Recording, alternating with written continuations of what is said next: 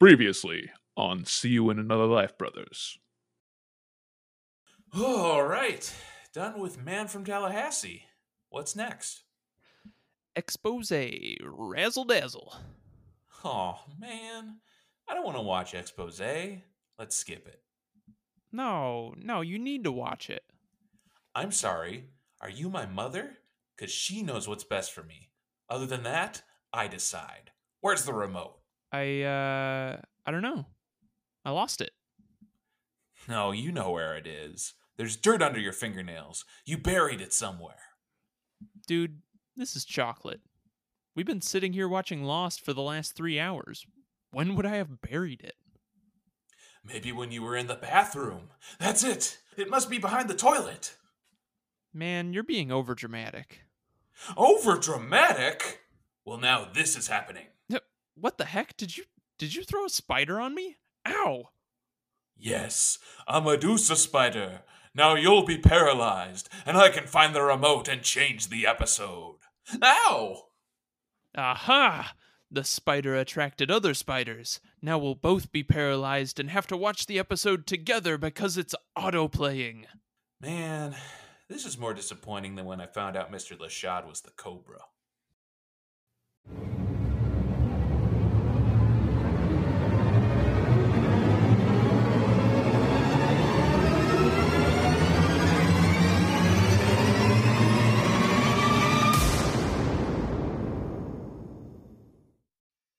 Razzle dazzle, and welcome to See You in Another Life, brothers. And hey, bro, Yeah. you know what I just found out? What? Mr. Lashad is the Cobra. What? That money's for the orphanage. this happened. Oh man. Yep, we're talking about expose. We we made it, man. We did it. I knew when we started this whole journey, eventually we would get to this point, and it would be one of the more interesting episodes of the whole podcast, probably. So, buckle up, people, because we're about to talk about an episode that, after the first time I watched it, it left me with a visceral reaction of like, just like, I, I, I had a hard time sleeping after watching this episode Yeah. because it's just so disturbing, but also just so out of nowhere, and you, and it is it's kind of universally considered the worst episode of Lost. I don't know if it's the worst episode of Lost. After watching it a couple times, it's it's okay. It's weird. It's everything, right? You said Yeah. you said there's a lot going on here. it if nothing else, this episode is just a lot.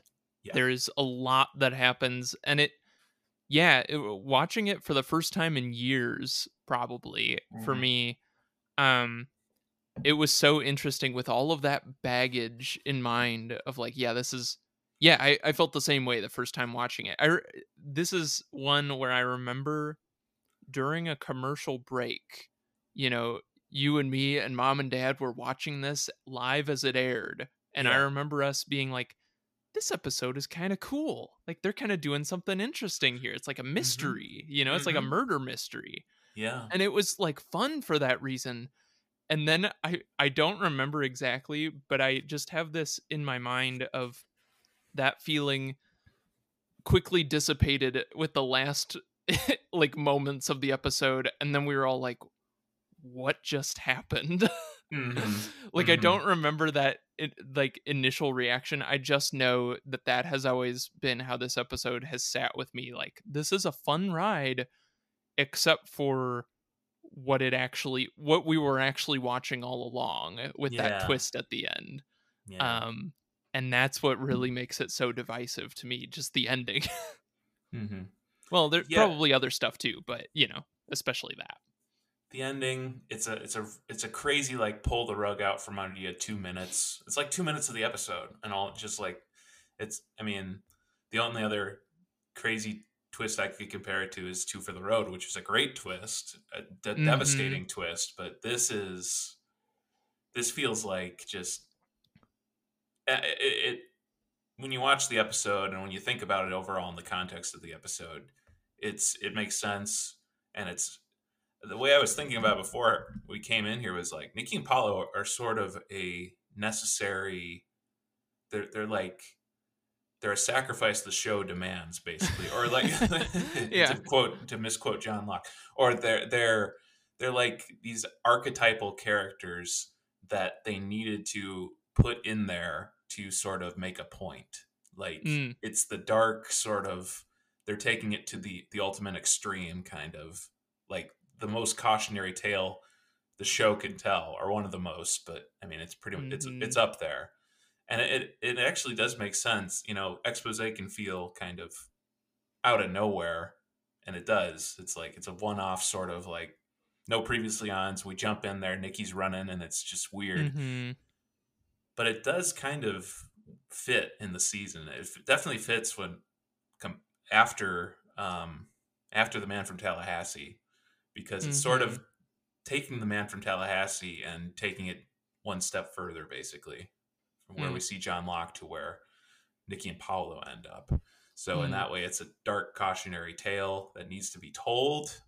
I think I do think it needs to be told. I I wouldn't say expose doesn't belong in Lost. Mhm. Sometimes at sometimes I've thought that like if we could just take this out, it would be better. But I do think it it, it serves a purpose. But anyway, Mhm. I I agree. I think that my main takeaway after watching it now, you know, several years removed from all like the initial viewings and all that stuff, um I I really like I there's a lot about this episode I really like. I like the fact that basically the people making Lost decided in season three they were going to take a big swing by introducing us to characters who had been there all along. You know, like supposedly like, they're just introducing us to them Yeah. and saying they've they've just been here. And this episode was a huge uh they were swinging for the fences in a Yeah. way by doing something this ambitious. Um and I think they mostly accomplished everything they set out to do. It's just it's got a very stomach turning twist and it can feel like what was the point of all this when you know they're they're just guest stars who uh were here for a little while you know Yeah. um and it it doesn't really impact anything other than their own story but i think that's what happens when you need to fill 24 episodes a year yeah, yeah, and I think that's a really cool way to have an episode that's inconsequential otherwise to Mhm. to make it this big project uh, of going back and reminding us of characters who've died and all of that stuff. Like it's really cool for those regards. Mhm. So yeah, I think I think they what for what they set out to do, it's an amazing episode. yeah. It's close. It's as close as Lost gets to a clip show, like a sitcom, you know, Yeah. sitcom staple where they go back and it's sort of their version of that. And and that's you know, like you say, this episode is a ton of different things. It's kind of a murder mystery, kind of. There's so many things, but it's also kind of a clip show. And and, Yeah. and in that sense, yeah, there are some things in here as we'll talk about that are like that was pretty cool what they did there yeah. in a way. Um, you know, you forget about it because you're just focusing on Nikki and Paulo and how just Yeah. we don't like those characters. But yes. there's stuff. There's stuff that uh, is kind of neat. Yeah. Um, that they do. Um, so let's get it. Why why don't we? Uh, why don't we just get into this thing and talk Yeah. about these two characters, Nikki Fernandez and Paulo. don't know his last name. Um, and uh, their exploits, starting with this first flashback. Um, that like okay well just the, the episode just okay it starts with nikki running through the jungle burying something just crazy and then we get to go to this and you're like Yeah. oh it's a nikki flash okay. oh okay what? all right what's what the heck um and just out of nowhere um oh she's a stripper okay uh and then I love what I love about that is it starts out okay. The thing I have to say about this is it starts out with this scene with her, uh, and and and it it's shot normally, you know, it's Mhm. shot like like a lost episode, and so they, and then once she sees the guy with the briefcase walking through, and then it cuts to this so such a hokey shot of her walking in, like framed, a- and- Yeah. and suddenly it's a soap opera. I love about that they they decide to do that, and I think it, it it's one another one thing about expose that I like what they're doing here is they're really doing a meta commentary on television, um, and kind of the f- the fakeness of it. Um, Mhm. And there's it kind of weaves throughout the narrative like the difference between real and fake and i do think they do some cool stuff with that but yeah Mhm. right here they set it up with like oh okay she's on a tv show just pulling the rug out from you right away Yeah. It's interesting. One thing that I uh, learned about this episode that I'd never known before, I guess this was in a commentary somewhere I was reading online, but um, I wasn't able to find the commentary. But uh, apparently, originally, Nikki and Paulo were supposed to be, they were supposed to have more storyline, and there was going to be a full episode. Um, I guess because people didn't like the characters as much Yeah, they kind of shortened what stuff they would do with them.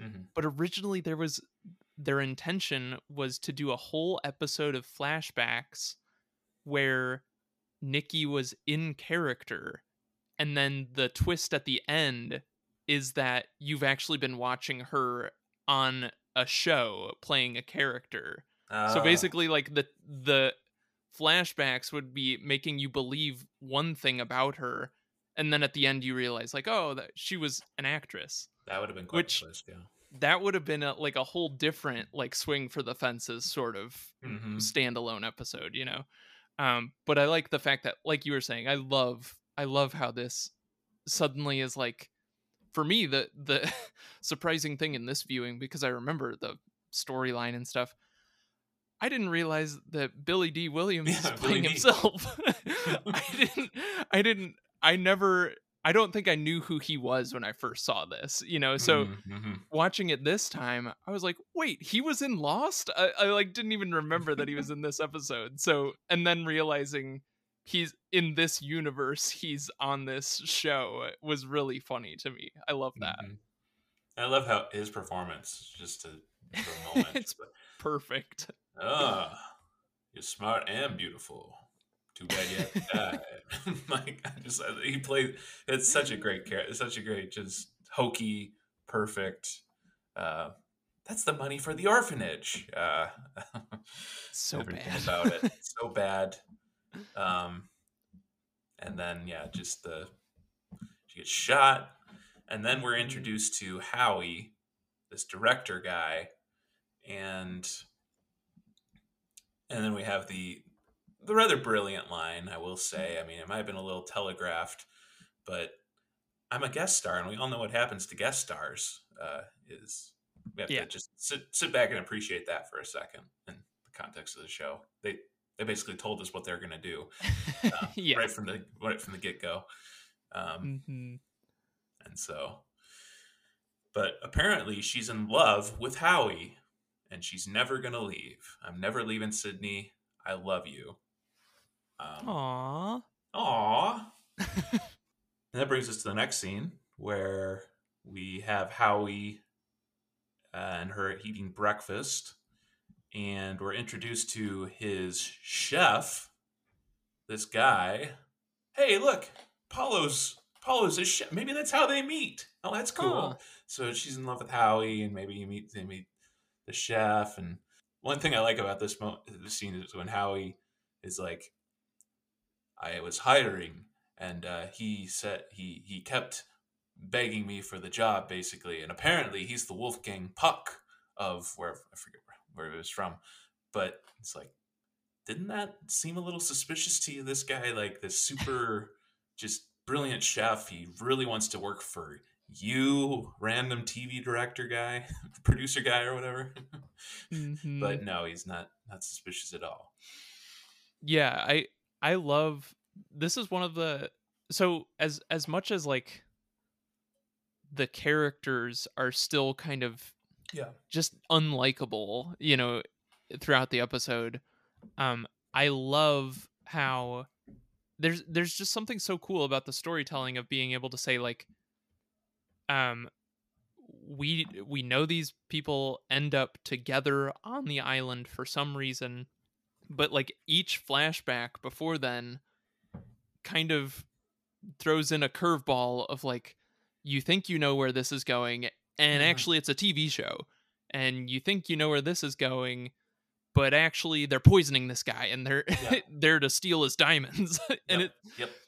and it's like fun because it's kind of over the top every twist you know like Mhm. they they're there to steal a rich guy's diamonds after poisoning him with a secret poison that will look like a heart attack or whatever Mhm. you know they think it is that's this is happening in lost Yeah. but it's kind of fun because it's so because they've already acknowledged you know kind of the over the top nature of the show that she was on and all that stuff and so it kind of gives them a little bit of license to do this kind of crazy storyline here so Mm-hmm.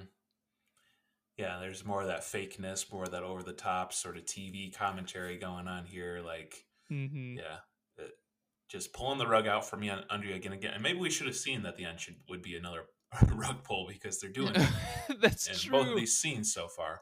that's so true But uh, one thing I wanted to point out as far as fake being f- exposed, which is another thing. I love this title yeah in this episode.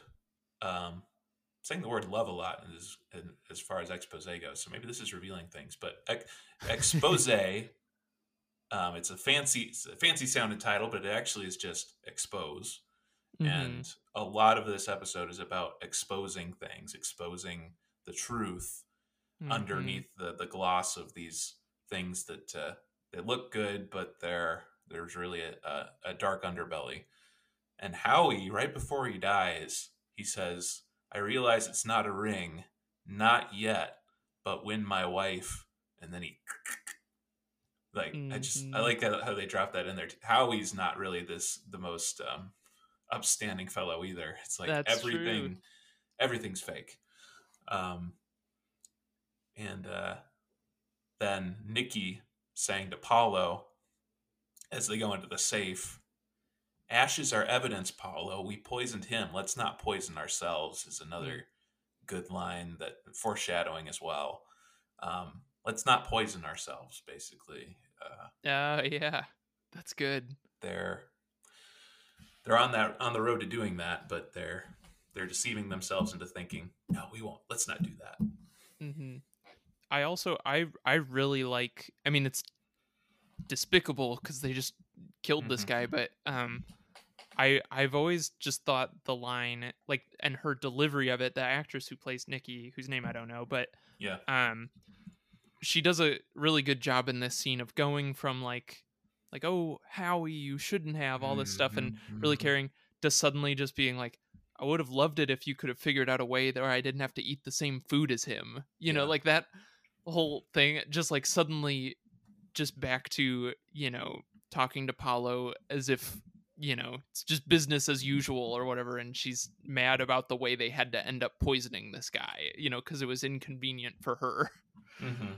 um just just a good twist in the scene to show us like oh this is who these people are so Yep. And then the very next scene with them celebrating getting away with murder, toasting Yeah. to it. Um, and the line where you know Paulo reads the everything. Um, he's chewing nicotine gum. He's starting fresh, and he says, "A toast to our new life together," which is very important for his character. I do I do like how as far as Nikki and Paulo go, um, you can kind of think of them as kind of one unit, and it's just like they're both sort of like these bad characters and everything, but they they do a good job of setting the distinction between the two of them, Mm. uh, because Paulo is he, he, you can sense he's very much like, okay, now we can start life here. The the diamonds were just the, the key to getting Mhm. there. Um, and he's hoping that that's where where they're that's where they're going to go. And as we see throughout Mhm. the episode, Nikki's has a little bit of a different view of the diamonds. So they do a good job of creating a distinction between these two characters, even though they're they're both kind of a unit, and we kind of think of them together. hmm Yeah, that's that's a part of this episode that um you can you can really forget about. Kind of like you were saying that there's there's this whole relationship that has been assumed for us. Mhm. Um, and this episode, uh, kind of in a similar way to, uh, it's interesting. Like it reminds me of Boone and Shannon, like where from the beginning of the series we were like, oh yeah, they're like brother or sister or whatever, and then once you get the flashbacks, you realize like, oh, this is a really complicated relationship, you know, between the two of them. Mhm. Um, and it's interesting to see in this flashback how much um, I feel like Nikki views the relationship um, in a very different way from Paulo, who I Mhm. think cares much more about Nikki. being close with Nikki um, than any prize they get, you know, uh, from stealing. And she values the prize more than she values the relationship. So, Yep.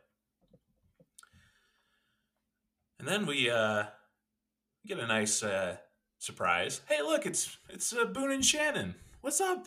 They're not dead. They're alive, and they're arguing like they always did. Oh man, remember that? Those were the days, right?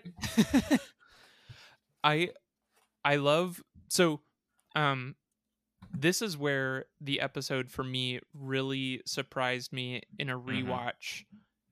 The fact that aside from I will say the one thing that took me out of, you know, it a little bit sometimes was Boone's hair. Yeah, Just Boone's looking slightly different. Yeah.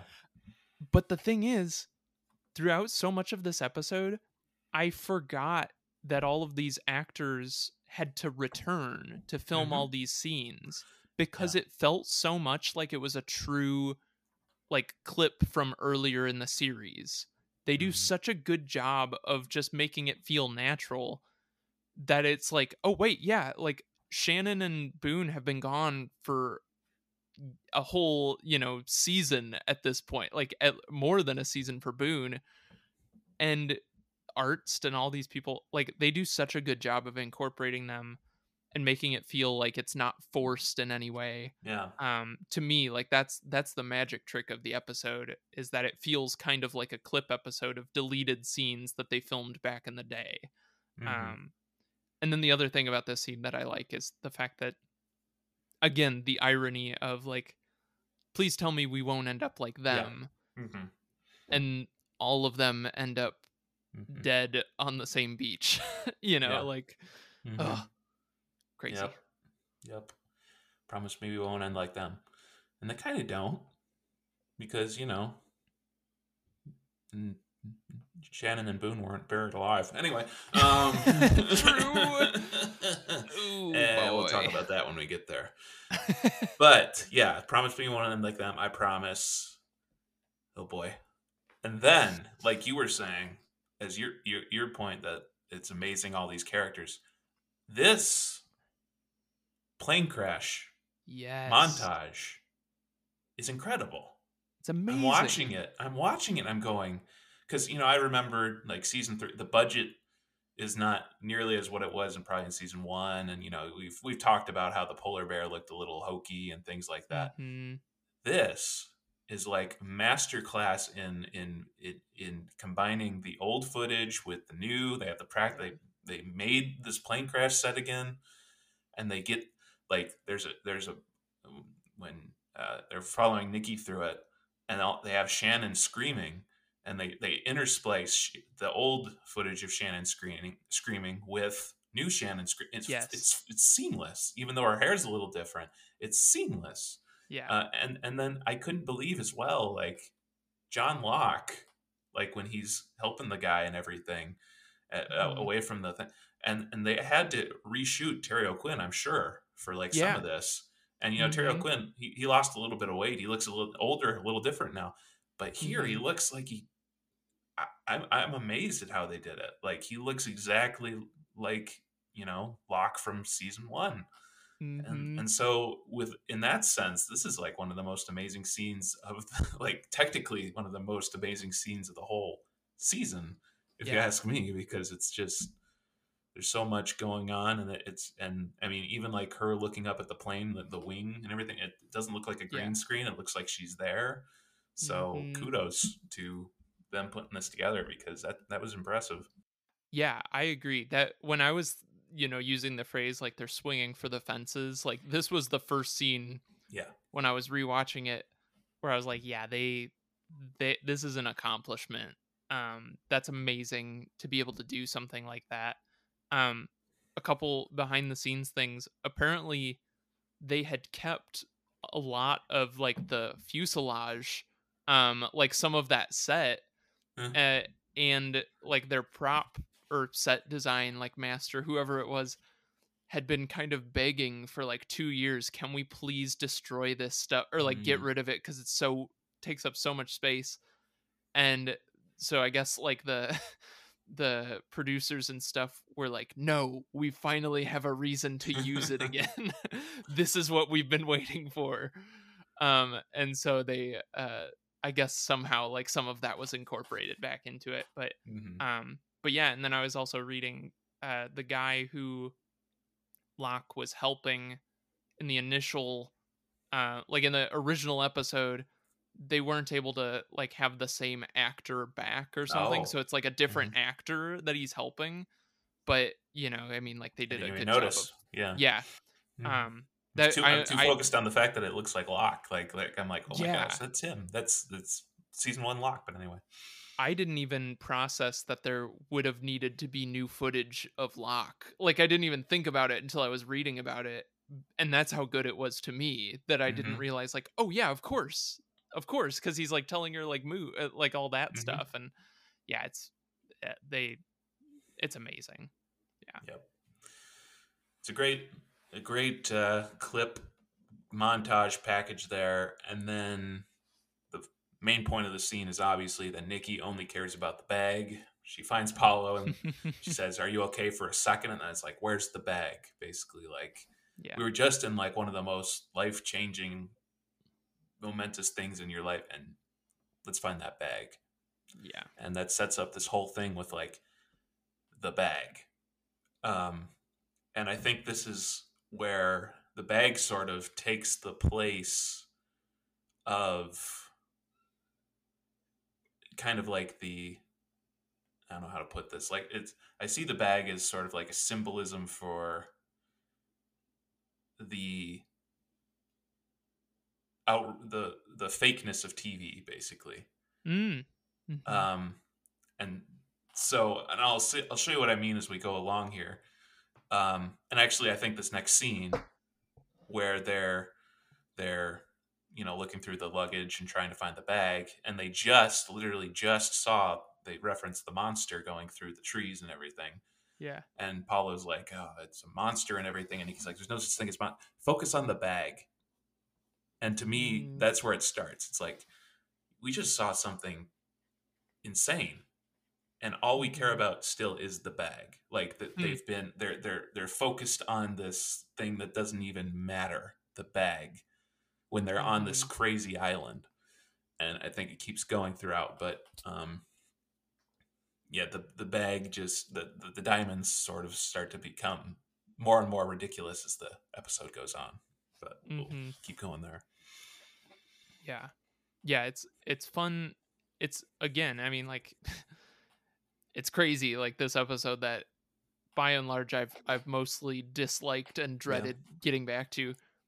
It is fun the way they incorporate like they don't even have to say they don't have to show us the monster. They just have to say like what do you think that was? You know, like that whole mm-hmm. thing and we know what they're talking about and that's that's just a cool way to incorporate and explain just how focused Nikki is on the bag The bag. and and uh Paulo is like we do you even see what's going on? you know, like we survived a plane crash. There's a monster, you know, like all of that.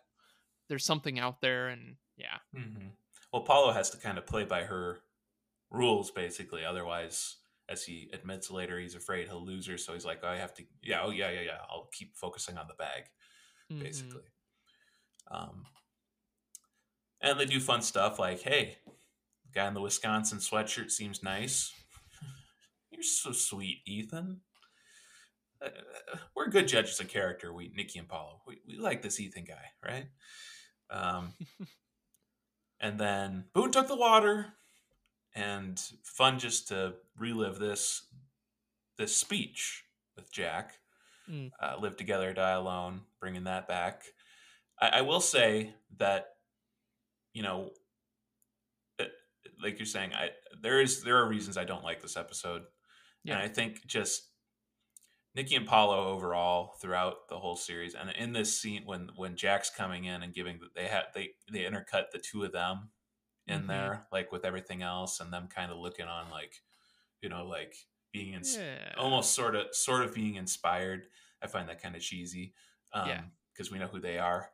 Um, hmm and it, it I don't I don't like have it making the live together die alone speech feel cheesy because it Mm. kind of cheapens White Rabbit a little bit. Like that was a momentous moment at the end of that episode.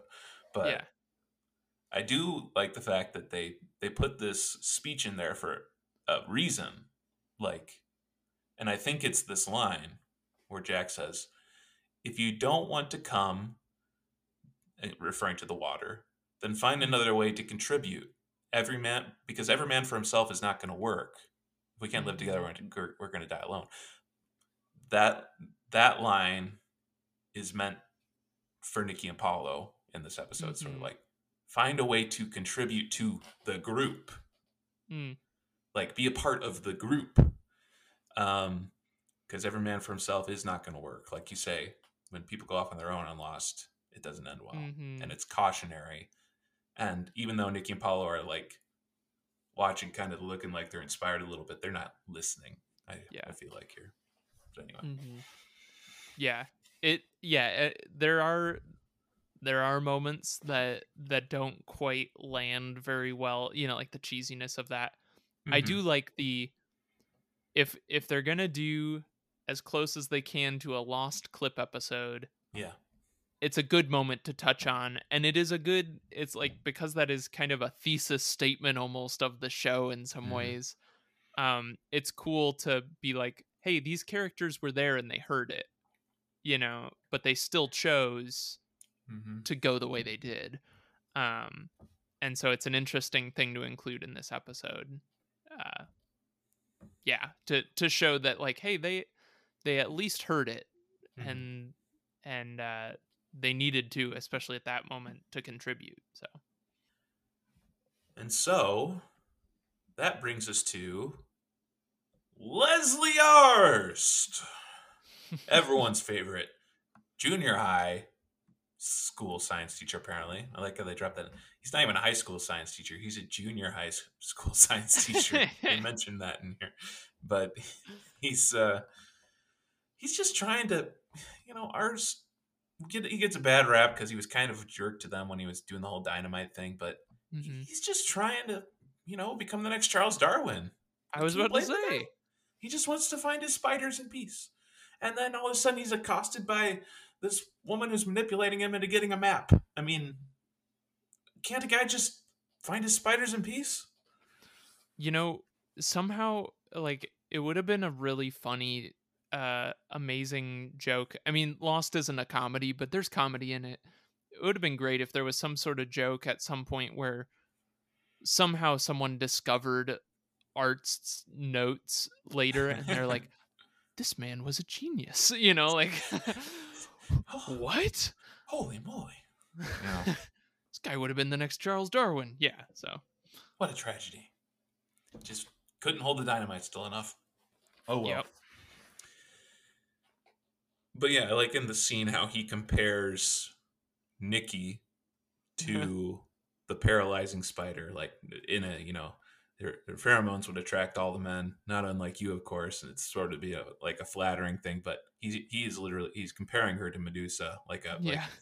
and that is sort of you know it's an unknowingly an apt description because she is the manipulator she is the one who is you know paralyzing in a way paulo even though Mhm. she hasn't actually literally paralyzed him yet sort of like just keeping her in her web keeping her him in her web um, Mhm. and trying to do the same to Arzt and getting what she wants in that way uh, doing whatever she needs to including sleeping with howie zuckerman Mhm. which apparently she did for them I yeah, I like how much of this episode is kind of unknowing foreshadowing of where it will go. Um and it is I I, I like the fact that they incorporated Arzt in such like a pivotal way for this uh episode that they would bring back this this very much side character um but he's the perfect person for Yeah. her to you know just kind of win over um and butter him up to like help them um and he's the perfect person who would say like oh of course i uh i could draw you a map you know like uh and just immediately very confident be able to point him in the right direction of because he's a science guy and he wants to prove it so um Mhm. yeah it's just it's it's a scene that just makes so much sense uh and is fun because it brings him back in a comedic way so Also fun, the line from Paulo. I don't trust that guy. We should have listened. We should have gone to Ethan. He would have helped. Yeah, and, then finding the pearl hatch and the plane. Like that. That was one fun thing. It's just like when or, or one fun thing, but also one thing that was just like, really, like these Yeah. two found it first. I thought our merry band of explorers found it, but Yeah. it like- is kind of a uh that that is where honestly I feel like we're we're starting to get to the area where the episode um breaks down a little bit for me with stuff like that Mhm. where it's like like ooh it's kind of fun they they randomly discover this thing that became a like pivotal plot point later Mhm. but it also feels at the same time like um like man it was such a crazy moment when boone tripped on something metal in the rain Mhm. and then they're like what is this it's something solid and you know it's the sort of wonder Yeah. that you would expect and these people literally and that was just a sheet of metal basically in the ground you know like and then Mhm. they later discovered it's a whole hatch that they couldn't open Yeah. they're able to open this hatch and then nikki's like nah Yeah. you know that and so it's like it's really annoying and kind of a weird it just feels like it it steps on some of the awe and wonder of like the early episodes of lost and at the same time i have to say anytime something like that happens in this episode i feel like it it at least helps um to maybe soften the blow of these characters dying at the end Mhm. because it's like you know you're watching it and you're like ah they're so annoying we don't want to have to deal with them and stuff and so it's like at least you know this was a one time thing but Mhm. Well, that kind of that's what my point is about TV. Like what I see is the diamonds being TV, where I think they do that on purpose to kind of set these characters up as they're so consumed, kind of Mm. by. It's almost like the c- comparison of worshiping an idol to worshiping God. Even it's sort of Mm. like they're consumed with the diamonds like this is the most valuable thing mhm. and so they see something that's actually infinitely more amazing and wonder wondrous like the the miracles of this island like as John Locke puts it later in the series this is a place where miracles happen this is Mhm. an amazing island and they look at that stuff and they just kind of go eh. and they focus it in on these, these diamonds that actually, as Sun puts it later, have no value here. Yeah. That's kind of what I. It's the fake. This is the fake thing. They're going Mhm. after the fake stuff when the real stuff is all around them. Um, Yeah. and Paulo wants to go down because he's still, you know, he, he's he's not as consumed with the diamonds as Nikki, but Nikki brings him back. Like, no, you have to be as consumed with this as I am, or else we're we're not together anymore. Um, hmm and he just has to go along with it, and it it, it wrecks him. Unfortunately, that's his undoing. Yeah.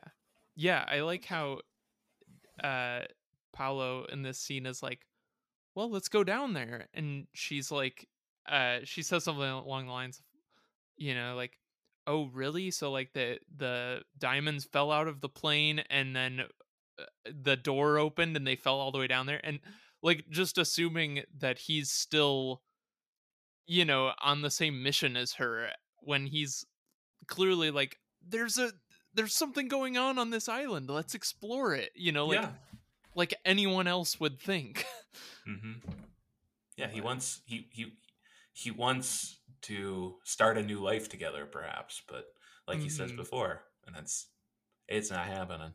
yeah So they keep going after their diamonds, and I wonder if they'll find them. But I guess we'll have to find out. But why don't we take a break first? It's about time. So why don't we take a commercial break, and we'll be right back with more See You in the Life Brothers after this. Welcome back to See You in Another Life Brothers. When we left our heroes, we found out that Mr. LaShade was the Cobra, and that Nikki got shot, and that a bulletproof breast isn't a real thing. Now, um, we're gonna keep going with more episode. I can't keep this up. So, back, we're talking about Exposé. Sometimes I try these bits and I just don't have the energy for them. I don't know, man. start going and just run out of steam I ran out of steam. Eh, so uh, uh, I tried to be, I tried to do a fake thing, but I'm just gonna be real with you. I'm actually kind of enjoying talking about Exposé. It's kind of weird. It's kind of weird. i i'm gonna be honest i as much as i joke about you know i mean just uh Exposé Mhm. I and I- and I've always felt like it was not a great Mhm. episode. Um I was really looking forward to getting to it for the podcast cuz I knew it would be one of the most interesting ones to talk about if nothing Mhm, else. And mhm, mhm. and there's a lot that's good about it. I'm Yeah. surprised with how much is good. So, Speaking of good, this next scene has one of the greatest lines in the whole series. the pigs are walking. The pigs are walking. Leslie Arzt, Emmy scene right there. I uh I see this scene is so great that I thought you were talking about a different line where he says I'm sorry, are you my mother? Cuz she knows what's best for me. Oh yeah, that's that too. I forgot- I was so distracted by the pigs are walking, but yes, that's great as well. He is just on fire in this scene. He's amazing. He's he's. I never realized it, but Arzt is basically the George Costanza of of uh, Lost, and uh, I, I'm okay with that. It's totally fine. You can just Uh, imagine just hear George Costanza. The Yeah. pigs are walking. The pigs are walking, Jerry. yeah, but yeah. uh, Although I will say that this scene, otherwise, I don't care for it. Like with Kate explaining about the guns and Shannon's acting all outraged, kind of outraged, and like, Mhm. eh, they just needed to work that in there. But Arzt saves it. He does save it. Um, Yeah. and it, yeah, they could have just gone straight to them you know in the in the jungle coming to that clearing and being like so this is about where they said they found the guns or something you know they could have Yeah. just done something like that but it's fun to have another scene with uh kate and the you know like doing Mhm. wearing the same clothes apparently they were at that same episode you know it's like they got to do Mhm. the clip show thing but it did feel a little bit forced so It did. Yeah, they needed an excuse for them to get to this iconic waterfall Mhm. area. Um, and this moment where Nikki's making Paulo get in, that, jump in and go in there, and Apollo's resistant because if you didn't need me to find the bag, would we still be together? Is a great line. like continuing that sort of trajectory. Um, and then Nikki's response that bag is worth $8 million. Just dive in, Paulo. Like, still just, she's completely consumed with money.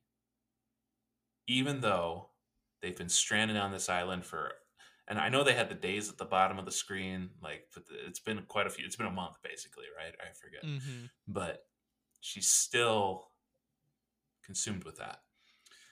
And so the fact that Paulo dives in, finds it, but lies to her about it is very Mhm. interesting. Like the unspoken motivation of Paulo here, even though it's kind of clear that he, so he doesn't want the diamonds to be found because he's worried that he'll lose her, but he also doesn't completely get rid of them, right? He holds on to Mhm. them. And it's like he can't fully let go. Mm-hmm. And that's his undoing.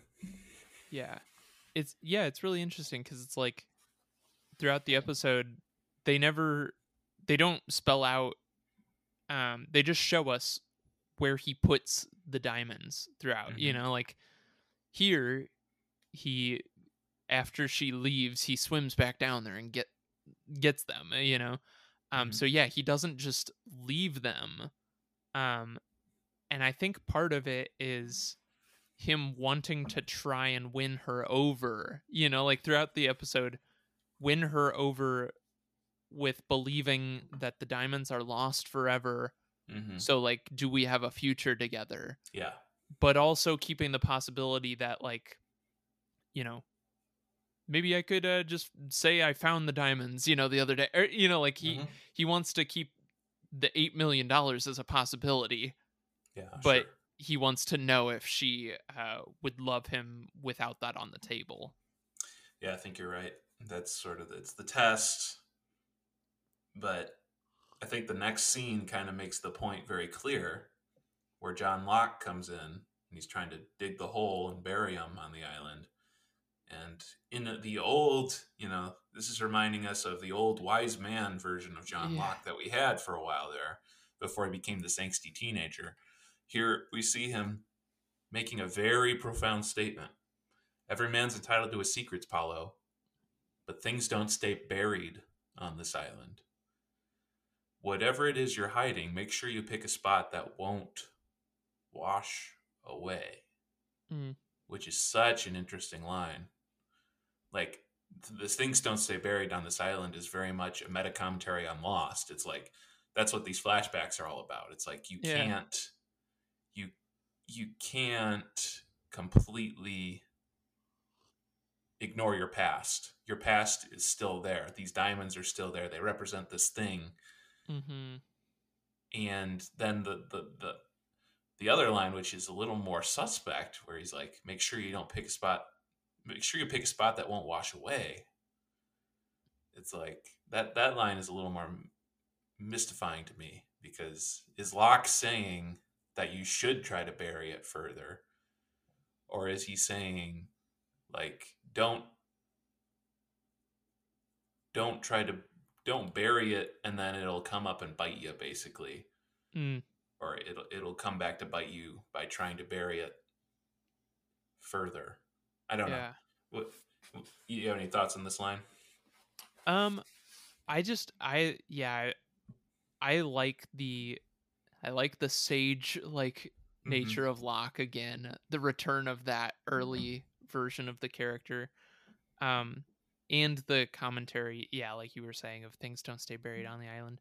I'm not yeah, I'm not sure about the, you know, like make sure uh a Mhm. pl- you find a place that won't wash away. Um but yeah, I've I've always liked just that he gives him the advice. Um and again going back to the title of the episode, um it's kind of like saying, you know, figure out a way for this thing to not become exposed, you know. yeah Um you you don't uh d- if you're going to be burying something, do it in a wiser way. Um I Mhm. guess is is the crux of it. Um because you don't want to get exposed for whatever you're doing. Um, Yeah. Yeah. Yeah. It's a, or maybe it's just talking literally about the beach eroding. That's probably it. Yeah. Yeah. Yeah. It's just he's very literal. That man as well. He's he's wise, but he's also just a very literal man. He's uh, meat and potatoes. Uh, Yeah. calls it like he sees it. Yeah. Yep. Yep.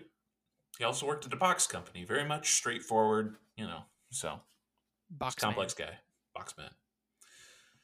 But anyway, it inspires Paulo to finally go down into that hole, and uh, you know, but he's not going down there in a sense of wonder.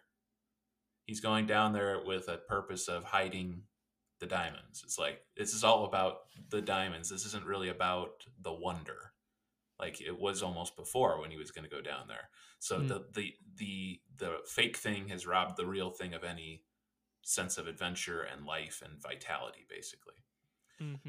And I say that especially because he goes down there, and then all of a sudden, of course, hear the others like coming in, like t- these people who you've been kind of wondering about this whole time.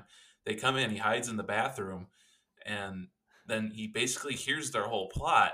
And like you said before, he kind of goes, Okay. all right. And then he just goes about his day. Like, it's. There's. Yeah. this this scene i think is one of those where again like Mhm.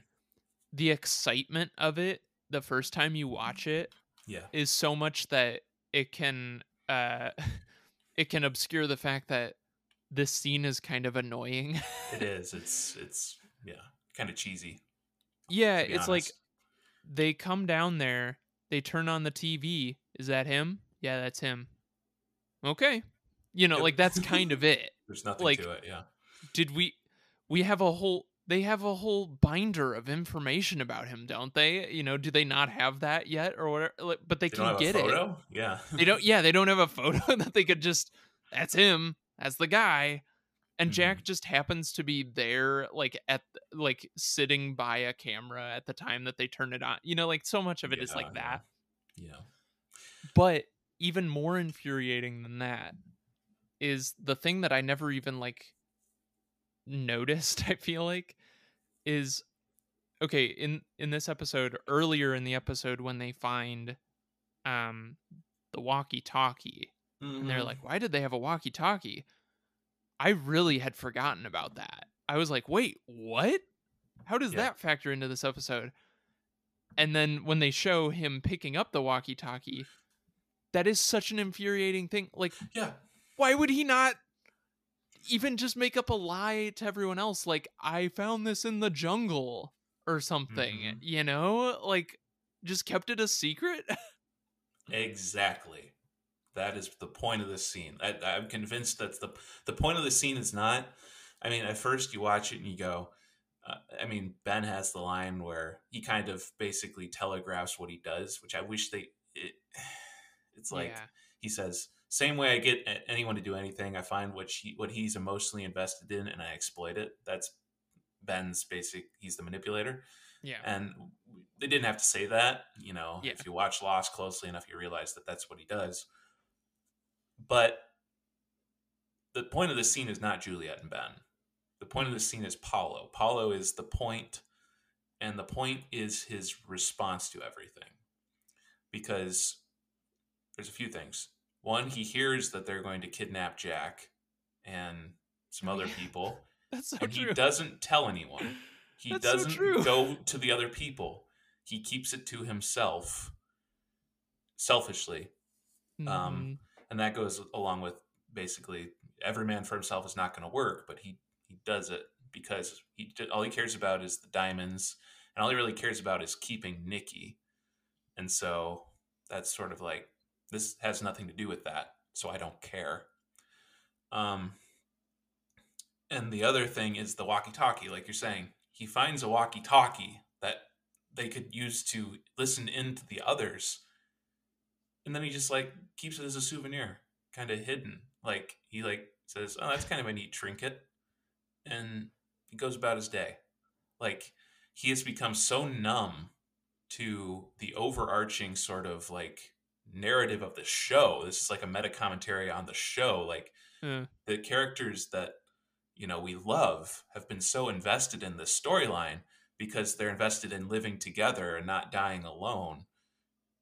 On the outskirts, we got these characters that are like they're they're they're every man for himself mhm. together, sort of like we're just going to I'm just gonna keep my relationship with Nikki and who screw everyone else basically. And that this is this is the what we get, like sort of like a vapid, lifeless, like all he cares about is the diamonds, and it's a very boring sort of Ugh. Yeah. Yeah. Oh my gosh. I mean, just think about like all the moments like the others kidnapped Walt. What are we going to do? Uh, well, let's go uh try and sneak up on him. Mhm. Meanwhile, he's he's got a direct way to listen to what they're doing and he's like, "Eh, not going to bring it up now." Yeah. Uh the others have Jack and Kate and Sawyer. What are we going to do? You know, like so many of these moments when it's like he could have been really helpful. hmm I mean, it's a it's a commentary. Like I'll bring it up again. It's sort of like you know, it's funny we're we're, we're talking about a TV show, but I feel like it's a very anti sort of like living like detached from what's going on right in front of you sort of message that the show has because it's Mm. they they become consumed with the diamonds, they become consumed with the idol, and then they become as useless as it. They become sort of like, and I think it's also you know they they talk uh, one of the things about Lost that everyone goes like, okay, you got all these survivors and they only focus on a few of them. And I think you can make you can look at Nikki and Paulo as sort of the reason why. It's like these two are sort of and you can see it without maybe other like side characters on the show. They're sort of consumed with just like s- things that are so that don't matter Mm-hmm. meanwhile some amazing things are happening and they're just like oh we're just gonna huddle over here sort of thing Um, Yeah. that's why and also because we can only have so many main characters on the show but yeah. you know you get Very true. the, the characters we want to watch are the ones that are adventurous and hmm nikki and paulo are not adventurous on this show hmm in this episode they're very much boring in a way Yeah. Or at least just shrugging their shoulders at the things that were like, that's amazing. Go investigate that. Yeah, seriously. But Paulo does nothing. And then that brings us to the next scene, which we saw before, where we first were introduced to Nikki and Paulo, where Locke is going to the Pearl Station. And N- Nikki has the line, which has a, an interesting new, when you, you think about it, like what we've just been talking about. You always whine about not being included. Now's our chance, she says to Yeah. Paulo, which just is kind of like that. That makes these characters even less likable because here's Paulo. He's got all this information. I know where the Pearl Station is. I know where the plane is. I know what the others are doing. I have the walkie-talkie, and then he's just kind of sitting over in a corner, like they don't like me. No one likes me. Well, you're not. yeah. You're not making any effort to connect with them. you're not. Mhm. You're not like helping the group. Well, and it's also funny. I, I I do really like this moment because of the fact that they planted this in an episode so much earlier, where Mm-hmm. like his reaction when he hears what they're doing and that Nikki Yeah. wants to do it, he's like, "You're not serious," you know, like he's kind of panicking Mm-hmm. because he's like, the only place she won't look is in the place she didn't want to. She didn't want to go into that hole in the ground. Now she wants. now to, she yeah. does, you know, and that's that's pretty cool. hmm Which is funny because now we see the shift bet- between the two of them, where Yeah. Nikki suddenly wants to kind of get involved a little bit because I think she's just kind of getting bored because there's no diamonds. So maybe there's a little growth there where she actually wants to Mhm. interact with the group. But yeah, so Paulo, and then yeah, I love how they explain this scene where we just thought he was going to the bathroom, like Mhm. it's just a potty break. No. He's getting the diamonds out of there because he knows they might get discovered. So he's still trying to bury them deep, like Locke suggested. Um, yeah, and this time he just keeps them on him, which is interesting Mhm. too. Like even closer to himself. Yeah. Yeah, that's the part that uh is interesting especially to me is that he like I think there's a little bit of a back and forth of like his wavering about what he thinks about the diamonds because placing them down in the ground was a safe spot, but then once it was compromised um or potentially compromised uh he just keeps them on himself from here on out um, instead of trying to find a new place. Mhm. Um, and so that almost makes me wonder if he was maybe hopeful about their relationship and that she would, you Oh. know, maybe be caring about him beyond the diamonds and so he could find them again or, or like bring them up again or or what but yeah Well, maybe yeah, maybe that is because she's showing growth there, and that she wants to Mhm. actually interact with some people. So maybe because you could look at it two different ways. You can look at it that he's he's nervous that she's going to find him down there. Like Mhm. I don't know why she wouldn't. You're going to look in the top of the toilet, but at the same time, I think it's more like yeah, she. He's like, you're not serious. Wait, hold on a second. You're you're not consumed with the diamonds anymore mm-hmm. and in the next scene he expresses Yeah. that kind of like he's saying you know maybe it's a good thing because it would have torn us apart like look we're together this is good right Mhm. uh, so yeah i think that that might be why he he pulls him out of there sort of like i can i'm i'm getting to the getting close to where i can feel comfortable like revealing that i have them Mhm. uh, maybe not yet maybe a few more days you might have been thinking but i, I think that's that might be right the way you're looking Mhm. at it there Yeah. Yeah, I I mean I feel like that's the that's like the hopeful way of looking at this. And I, I feel like that's what they're leading us to believe with the way they portray Paulo throughout this. That Mhm. he you know, in this scene when he says like maybe not finding the diamonds was actually good for us. Mhm. Um I think he really just wants her to get like his hope is that she would get to that place of believing that that that they don't need the diamonds and so then if they have the diamonds it it wasn't that's not the only reason that she kept him in the picture you know Mhm.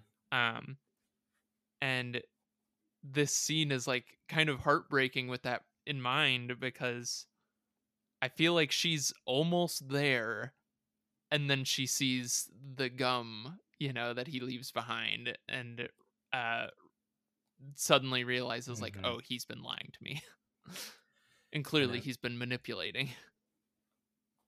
And immediately she goes for the gun. Like yeah.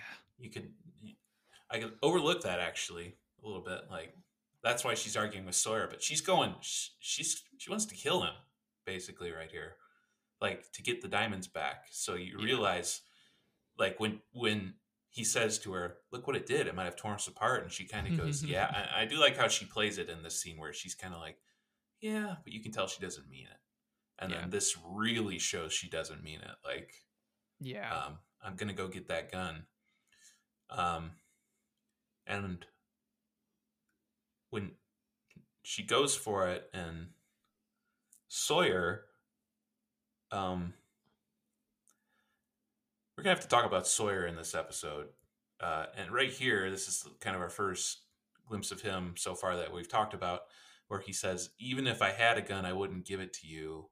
And he's sort of being very wise about it, like like Mhm. he does have a gun obviously he lies to her but he's he's lying because he understands where she where she's about to go and so in that way it's good but in another way he doesn't do anything about this woman who's clearly on Yeah. the on the warpath so Right. in that way he's it's not it's not redemptive sawyer is kind of an enigma in this episode a little bit so we'll have to talk about him but um Mhm. Nikki storms away saying thanks for nothing. Yeah, I mean it's yeah, you're totally right. Like at least he had well, of course, like he wouldn't just give a gun to someone Yeah. at all. Like even someone he trusts, I feel like he would still need some sort of like quid pro quo. Um but like this person who he doesn't even know you know at the end he's still like "N- who the hell are you? You know like that whole thing. Like he he doesn't even know who she is so of course he's not going to give it to her but at the same time you're also totally right like um someone in the camp is furious and clearly like not in a good emotional place and is asking for a gun maybe ask some more questions or uh you know figure out what's going on there because that's not good And if he knew Nikki, yeah maybe he'd do that. If it were Yeah. Kate, maybe he'd do that. Although it's Sawyer, but still, Mhm. I think it's. I'm, I'm glad you brought up who the line. Who the hell are you? Because I think even though it's a funny line, it's also very important for this episode. Yeah Hurley will say it later in the eulogy. He'll say, "Nikki and Paulo, we I guess we didn't know you very well. Like Mhm. none of them knew them. yeah Like they'd been on this island for 80 days with all these people, and no one really knew them. yeah a They were just point. so insular that uh, in their hour of deepest need, right here, mm-hmm. no one, uh, no one's there for them, basically. yeah yeah that's really good And so they're left to their own devices. Nikki resorts to Arzt's spider collection. Um, it's the old um, Chekhov's spider script writing device. Like if you introduce a spider that can paralyze people earlier in Act One, that Mhm. spider's got to paralyze someone in Act Three. So of course just of that's course, script writing 101 for anyone out there. It's just of course of course. So, yes, this this peach of a scene where just you start to I, you start to slowly put the pieces together, like when it. I- although I don't know, actually, really, when it bites Paulo and he's lying there, I don't think. You know, you- you're just you're just kind of stunned what's going on here. She's paralyzing him, and then Yeah. it bites her and s- and you don't even have time to kind of have it dawn on you that we're going to cut back to what we're going to cut back to on the island but yeah, yeah it's a it's a startling moment for sure.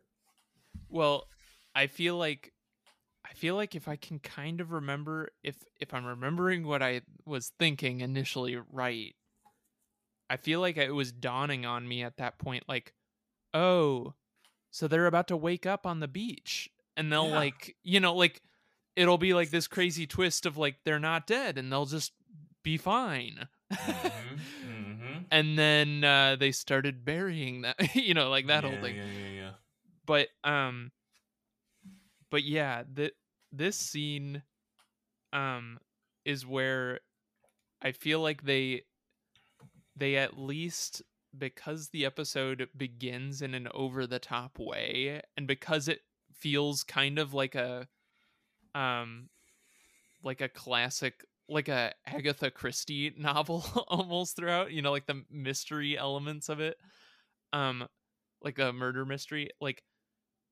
that's where a character pulling out a jar with a spider and flicking at flicking it at someone a poisonous spider that's where like they've earned the right Yes. to do it in this Yes. episode they set the tone with the the fake uh, larger than life yeah absolutely i agree yeah cuz like as i was watching it preparing for this i was thinking about that like this is such a over the top plot device the spiders mm-hmm. but I feel like because they set the tone of the episode as being like this self-contained kind of wild ride that it kind of it still works.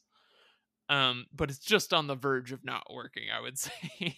yeah but yeah, and then the the heartbreaking moment of Yeah. Paulo, you know, I uh I'm trying to find the line that he says. I mean just him Yeah, him I'm sorry. Oh I'm yeah, I was uh, I was afraid of losing you. If you found the diamonds, you wouldn't need me anymore. Mhm. Um, and and the actor who plays Paulo, I don't know his name either, but does a phenomenal job in this scene of like Mhm. Like the sadness he's able to convey as he's becoming paralyzed. Um, and his eyes are just like full of tears and stuff Mhm. and then he says that it's such a heartbreaking line Yeah. um it's just devastating to me uh especially because because of where it ends up but like the fact that he thought maybe they would have a future but now he knows that she valued the diamonds over him is just really sad Yeah, I will say that I was surprised that this scene made this was an emotional. You know, it got me a little bit like this Mhm. this moment here. Um, You don't remember getting emotional during exposé. You just remember it being kind of crazy. But yeah yeah, the his line is so heartfelt and so like that. That's it, it, that's what he wanted. He he yeah didn't. And, and well, Nikki's response when he says, "I'm sorry," she says, "You're only sorry because you got caught." yeah but then he reveals the truth, which was no, I'm sorry because I didn't want the diamonds, I wanted you. Mhm. Is sort of like, uh, and and she, it, it it affects her for a moment there. Nikki, I think from you, you see it in her face like a little bit for a Yeah. moment, like oh no, sort of like he really loved me uh-huh. that love is an important word because you see her at the beginning when she says i love you howie sort of like she's just using love Mhm. and sort of like as ben linus puts it she's manipulating like she's making guys emotionally invested in her Mhm. just to get what she wants which is the opposite of love and he she, she realizes that he was willing he wasn't hiding the diamonds because he wanted to keep them for himself. He was hiding the diamonds because he wanted to just have a relationship with her. Yeah. Um, and I think that for a moment, it's almost there's almost a little hope there. yeah. Um, but yeah, of course, then all of a sudden the spiders come in, and the Mhm. thing about the spiders coming in that I liked what they did because you know we got the the mystery coming up with everyone wondering what happened, right and everyone's kind of like monster, monster. there's Mhm.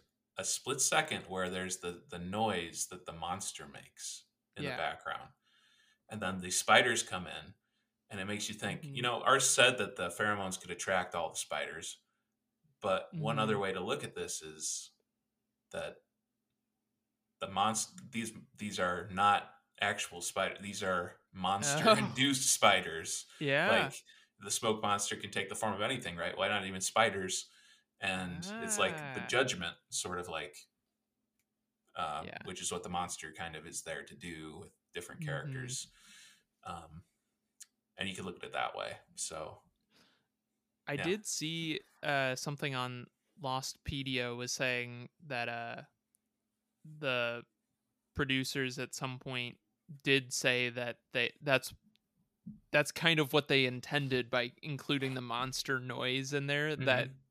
the monster had something to do with uh her getting bitten there you know like that Mhm. it that their their death was kind of uh a result of the monster and that's why they put like the sound noise like the noise of it in there so Mhm. um i guess that was confirmed at some point later so so that's funny because so you think about this episode kind of as a murder mystery like as we're about to Mhm. talk about they, they do all the tropes. Yeah. And you think about it like oh it's a murder mystery that never really gets solved. But yeah. it, it does in a way Mhm. because well you think of it like oh it's just kind of they're they're trying to solve a mystery but really we all know what happened. But really there's in a way it's like if you watch closely enough one of the suspects that was suspected was actually the Mhm. one that did it like the monster that oh that's are- true yeah. like like if you look at it like as a traditional murder mystery and that you got the others it could be the monster it could be sawyer. Mhm. it was the monster in a way. Yep. or maybe it was just spiders um but you know i mean uh i i don't mind if we pin this on spiders. I hate spiders so. It's spiders. It was the spiders. Why did it have to be spiders Th- that's the part of this episode I when when like m- the multiple spiders start showing up. That's the moment where I uh you just shut out tur- I turn my face away from the screen and I'm like, okay, all right, uh, all right, uh, she's bit. Okay, good. Yeah. Yeah. Mhm. Yep. And the one other thing I'll say about this is, you know, she gets bit and then she runs. And the fact that she doesn't run for help right away, Mm, but she, She goes and she it. buries the diamonds yeah. because she doesn't trust anyone else on that island. Like Mhm. she's she knows that if she goes with those diamonds and she's well, she's convinced that someone is going to steal them from her. Mm-hmm. which is interesting when you think about what happens with those diamonds after she's paralyzed.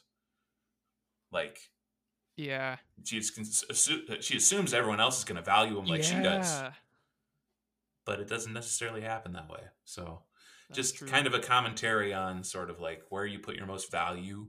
Like is Mhm. it in the the diamonds or the people?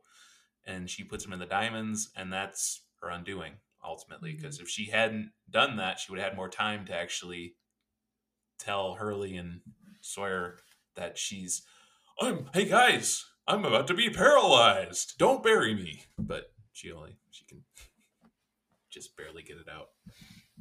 I also want to suggest that if Nikki had not run to find help, she and Paulo might have survived. That that's true too. because here's the thing who's going to look around and be like, where are Nikki and Paulo today? exactly. That's the other thing. Yeah, you make up a very good point. Like no one cares about them because they're not interacting with the group. So the fact that they they go to they finally like go to help. She goes for help, and Sawyer doesn't know who the heck she is, um, and no one really knows them very well. Um, that's yeah. It's like there's no help there um, because no one knows them. So Yeah. It's one of those things like if they had just been there in that part of the jungle paralyzed for 8 hours, they probably would have survived. yeah. hmm I mean like unless someone stumbled upon them, which totally could have happened. But Yeah. You know. So, Yeah, yeah. just kind of That's a- another tragic element. That's a very good point. And then there would be no episode. So, Yeah. hey. But anyway, so that's Nikki and Paulo. They're they're in the jungle. They're paralyzed. We'll leave them there, and then nothing horrible is going to happen. And let's go talk about let's go talk about Sawyer Hurley's Sun, Charlie, Jin, Desmond, the whole gang. There's you know we've been focusing so much on these two characters we forget about the fact that there are other people on this island. Uh, so true. so we'll have to talk about what's going on with them. And we'll do that after this commercial break. We'll be right back with more Steven and the Life Brothers after this. Welcome back to See You in Another Life Brothers. And now we get to the portion of the show which is Murder Mystery. Dun dun dun. It's it, like I was saying, we already kind of spoiled the mystery, but yeah, it is fun how they sort of set it up here. They're doing something different. You could tell they're having Mhm. kind of fun with it. They're setting up these different characters. Hurley's kind of the detective, right? And uh, Sawyer's kind of the the rogue that you can't quite pin down, and eh, it's fun. hmm It's and it. Here's the thing, like, so much of this episode only works because we don't like these characters to begin with. Yeah, You know what I mean? Like, if it was, if suddenly Lost began an episode with a beloved, like a central character we've known for three years just dead, we would not like, we would not be on board for kind of an interesting murder mystery thing. But the fact that they kind of just like slowly incorporated them into the group this Mhm. year, this this season, and then just suddenly have them die at the beginning of the episode, it really works for yeah. a murder mystery sort of thing. Mhm. That's why I'm saying they're kind of a you know a necessary sort of Yeah. archetype of sacrifice. You know, they got they they had to work them in there to do what they needed to do. Mhm. Um, and yeah, it, it works as a murder mystery. Um, and it's kind of funny. I mean, I, I I'm not sure if the the humor necessarily works in this one quite like they were trying to kind of pull out Trisha Tanaka's dead sort of level. Yeah. Um, I mean, we got some lines like, you know, dude, Nikki's dead. Who the hell's Nikki? right. We got they think that you know plywood and power lines, and then Paulo lies, which is fun, kind of Mhm. clever and ironic, and all sorts of different things. Um, but yeah, when they come to this crime scene, and you know Hurley starts talking like, "That's evidence. You're messing up the crime scene." which is fun. It, it, it plays into sort of a the the fake sort of TV sort of idea where there's kind of one level, level one level removed from. This is a very serious. You know, people have died here, but it's it's sort of they're they're kind of half-heartedly joking about it in a way. Although Hurley's not Mhm. intentionally doing it, but they're sort of playing on that. Like these characters are dead, but eh, they're not. You know, we did like you're saying, we didn't really care about them too much. Yeah. And and it's pretty evident that we're not supposed to care too much especially like I was I was really surprised at the jarring moment of suddenly like we don't discover um Paulo's body Yeah. like the way they do just suddenly they cut to like coming back from a flashback suddenly we see his dead body and Yeah. we hear them being like oh this is a trail over here oh i'm guessing that's paulo you know Yeah. it's like like so unceremoniously Mhm. like there he is he's dead too you know Mhm. these characters we didn't even know like they didn't the, the people on the island didn't know him the viewers didn't know him and this is what you get sort of like a Mhm. Unceremonious reveal of dead bodies Yep. um and then these you know sawyer pouring out the water like it's like oh it could be poisoned and things like that that are just sort of ridiculous um jin theorizing that it's the monster um it's all kind of played up like you're saying in that Mhm. um and so i think that brings the, the one the, the next one the scene i wanted to talk about is when they're bringing both of them back to the beach the the, the bodies who not dead bodies but um Mhm. hurley i forgot that they did this and i thought that you know when we talked about everyone's least favorite ending to a lost episode um the Mm. you're next the Yeah. fact that they bring that up again i forgot that they do that yeah. I think this is the only time they actually even bring that up. Uh, i feel like the writers just were like we have to we put that in there. Now we have to um do something with it. So Yeah. it's hurley It- theorizing. it really feels like this episode yeah like there are so many meta moments of Mhm. you know winking at the show itself like you know who the hell is nikki that whole thing Mhm. but yeah i feel like this is another one of those moments where it's like what did mr eko mean you know like like what what was that even supposed to mean you know and so it's it is kind of funny that they just like include that and the characters are like oh i don't know Mhm. I guess we're all next, and then they just move on. it's just it's kind of the writers making fun of themselves like yeah we did that all right we'll keep keep moving on Uh, Forget about it, you know. Just about it. move on. One thing I, I can't forget about though, um, it's just to make a sidebar for a second. The the jabronis Japanese joke. Um, Japanese. Emmy level writing right there. I'm speechless. I'm like, did that really just did Did they do Did- that? did they really just make a jabronis Japanese joke? Did Jin I didn't. I didn't even catch that. My goodness. yeah it, it kind of just happens really quick and it's almost like a fever dream sort of thing like you're, you're in the episode and then all of a sudden japanese what And then uh, Sawyer, I'm looking at the transcript that's online and everything. But Yeah. I, I like how I forgot about this too. But uh, Sawyer calls them Nina and Pablo. yeah nina and pablo that's pretty good. Mhm. and hurley does make the the point Um, it's funny, but it's also there's a serious point that Hurley's making throughout this with Sawyer, and we're er, we're exploring Sawyer's detachment, where he's like, "Dude, show Yeah. some respect. You know their names. Like Sawyer, you're trying to stay. You're trying to remain detached a little bit too much here."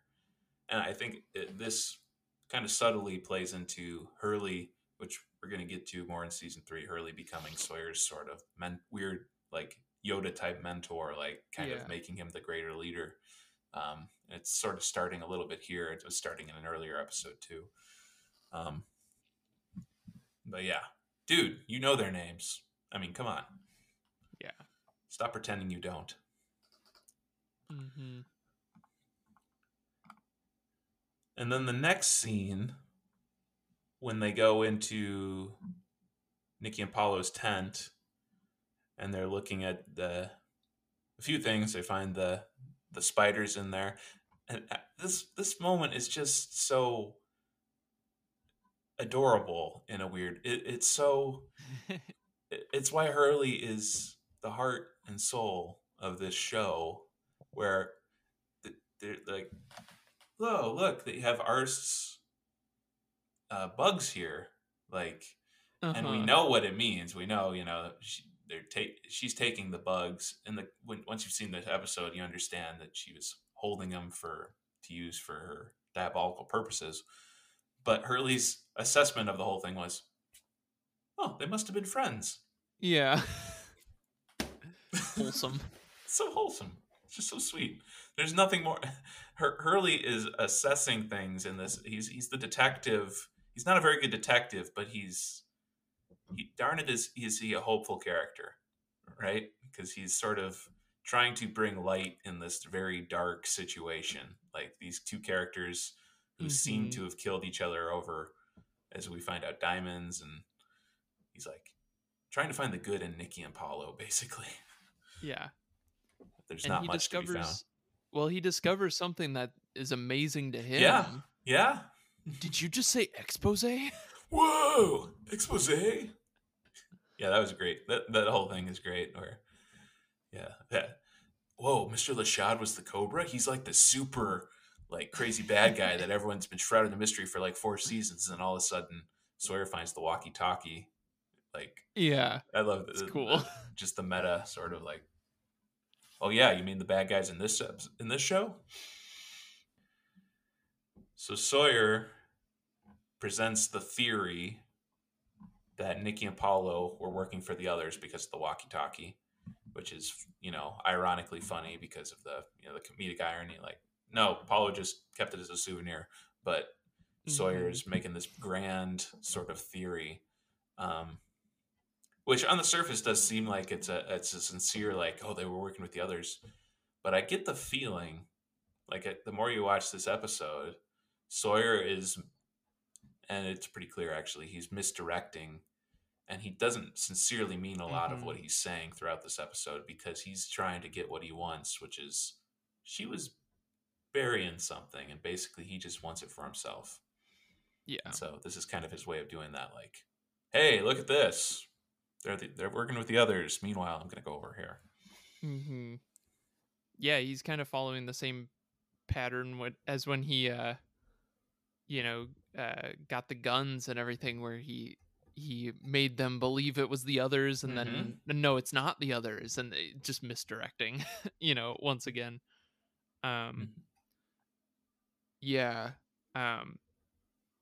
Yeah, it's it's just kind of funny to think of him being like, yeah, Paulo, he was working with the others. Meanwhile, it's like, no, it's way more lame than that. you know, like it's so it's so much more underwhelming than you could ever imagine. hmm But yeah, like you bring up that he is basically doing, trying to do kind of a mini long con again. And I love the connection, the the the out of nowhere. Like once again, like this episode is so many different things. yeah. It's an out of nowhere, like kind of bringing closure to the long con. Like, hey, remember this thing we did in season two that was crazy and everything? I bet you forgot about like Charlie, which I think a lot of viewers probably did. Like Charlie, a fake abducted Sun, and it's like Yeah. We're gonna bring that back around. we're gonna actually bring some resolution to it uh, out of nowhere. So yeah, they're Mhm. doing a lot in this episode. Yeah, I was trying to I couldn't remember where where that scene with Charlie came, but yeah, it's crazy that like they they needed to have a redemption arc with Charlie this season That's especially, true. you know, and it's really cool that well, we'll talk about it when we get there, but yeah, it's Mhm. it's crazy that it falls in this episode though. Yeah, that's kind of like a, a box on the Charlie redemptive arc checklist that we forgot we needed to check. Because if they never resolve that, like Yeah, if they leave that good. kind of open and you w- go back and watch the series again, you're like, wait, our beloved Charlie kind of fake did this to Sun and never came clean about it. yeah. Uh, but uh, yeah. So Sawyer reveals that he's been holding a gun this whole time um, that the group didn't know about. mhm. And he continues on this other's story and he says he's going to do a perimeter sweep. What the heck's a perimeter sweep? Uh, and I love how Hurley's starting to get suspicious. Hurley is the detective, and he's sort of like, okay, suddenly there's a new suspect, which is finally confirmed by Desmond, where he tells him that he saw Hurley and Nikki Mhm. arguing before she died. Dun dun dun. and uh at the same time hurley uh this this was another one of those lines that i always you know i kind of remembered but i couldn't remember where it fell when when he uh you know is asking him to use his superpowers to you know solve the mystery and Mhm. he's like as far as superpowers go yours is kind of lame dude I, i've always just liked that you know it's just like your power kind of sucks you know Yeah, man. Come on, man. Kind of a buzzkill, Desmond. We're going back to Paravion. Um, so the plot thickens, and so Hurley goes over to tell Charlie and Sun about this, and there's a little moment that I, I didn't notice until the last time I watched this, where Vincent comes in and pulls the blanket off of the two of them, and I just I never thought about. It. I just I was always thought that's kind of like well that's kind of weird. He exposes them. oh yeah Exposé. Mhm. Well, my uh my working theory about this has always been that uh Vincent can tell that they are still alive. They're still alive. Yeah, that's true. He is, he's you know Like- he's got the dog sense. Yeah, he can he can like smell or whatever. Like somehow he's just aware that they are alive. And he's like, you don't cover up living people, you know, and he he's trying to like, you know, uncover them and stuff and none of the people realize what's going mm-hmm. on. It, it- and this did make me wonder. Had I just had the passing thought, like, would this have? I probably still, but what if Jack had been there for this? Like, none of these people are doctors or anything. hmm I mean, and they say that you know they're paralyzed so that no one could even tell, even you know, Yeah. because their heart rate is speed is down so much. But would Jack have been able to figure that out? Probably not. But no one. Yeah. just imagine uh, when Jack returns, you know, uh, later on this season and stuff. And where's Nikki and Paulo? Oh, well, they uh, died somehow, and there were no marks and stuff. Did you, uh, you know, like the questions he would ask, like, uh, what about, uh, you know, Mhm. I'm a little bit concerned, you know. Mhm. But Jack wouldn't ask about Nikki and Paulo because no one knew who they were. So Yeah. oh, Jack, you missed uh, Nikki and pa- Paulo died. Who? I don't know who that is. I'm too busy trying to uh, blow up the others. Yeah. Uh, so that now we come to the ver- very uncomfortable confession, where Mhm. Charlie has to admit to Sun, and I think the thing I'll say about this is, yeah, I, I think that's really the main thing to say. Like we were saying before, maybe nothing, not much more to say other than Charlie. Charlie is a redemptive character in this episode because he's really the only one that willfully exposes something. He confesses. Everything, every, all the other exposing, like with Sawyer, with uh, Nikki and Paulo, and all that, it's all they get found out. But Charlie willfully comes clean, and that's why he doesn't get punished. Mm. Right? Sawyer gets punished. He gets slapped. Nikki and Paulo get punished big time, but Mhm. not Charlie. Um, and I think there's that that that's kind of a message there as well. Sort of like he comes clean on on his own, um, and that that's why he has a redemptive arc in this season as opposed Mhm. to not such a redemptive arc. Yeah. Yeah, I love the I love that moment with Charlie because it's like he I think it's cool that they uh incorporate it at this time in the series when Charlie's days are numbered and he could just die without Yeah, you know you know he could just be like you know i never have to face face this. I never have to own up to it. Um but he knows that would be wrong.